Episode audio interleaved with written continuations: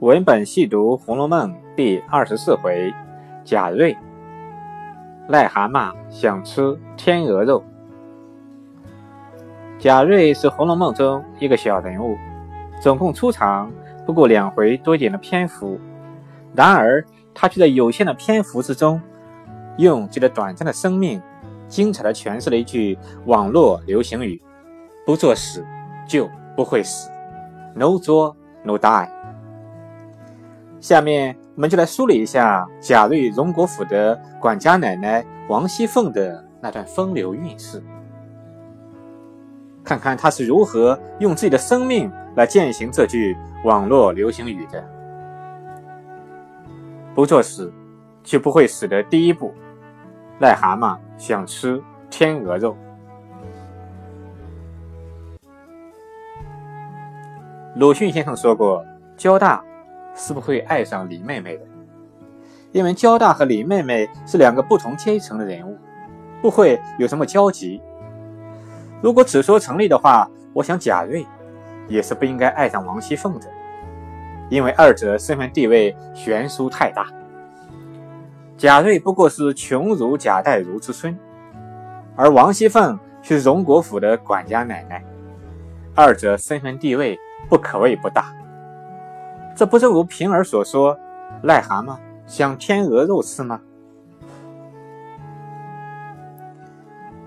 如果依照《水浒传》中王婆提出的潘、驴、邓、小、贤偷情五要素来衡量贾瑞的话，贾瑞也是明显不够资格的。最关键的潘、潘安的貌和邓、邓通的钱，贾瑞都不具备。就无需再谈其他的了。那为何不具备偷情条件的贾瑞想去偷情，并且还想同胭脂虎王熙凤发生一段风流韵事呢？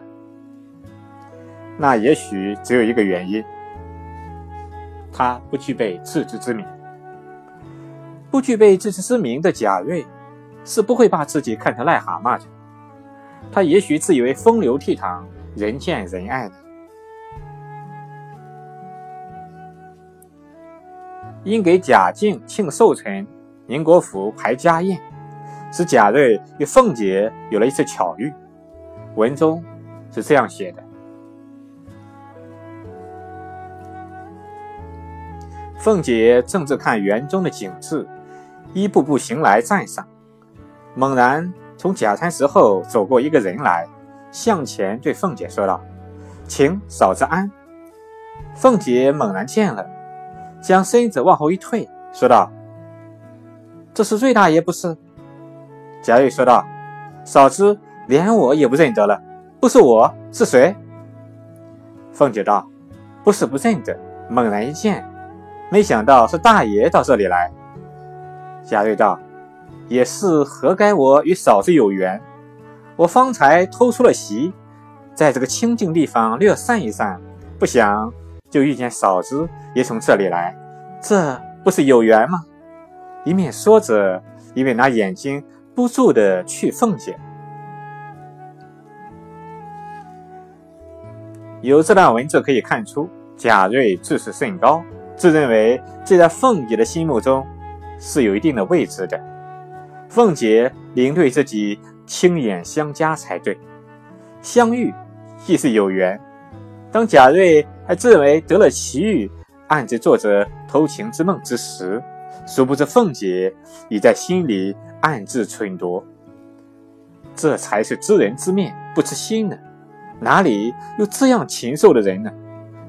他如果如此，几时叫他死在我的手里，他才知道我的手段。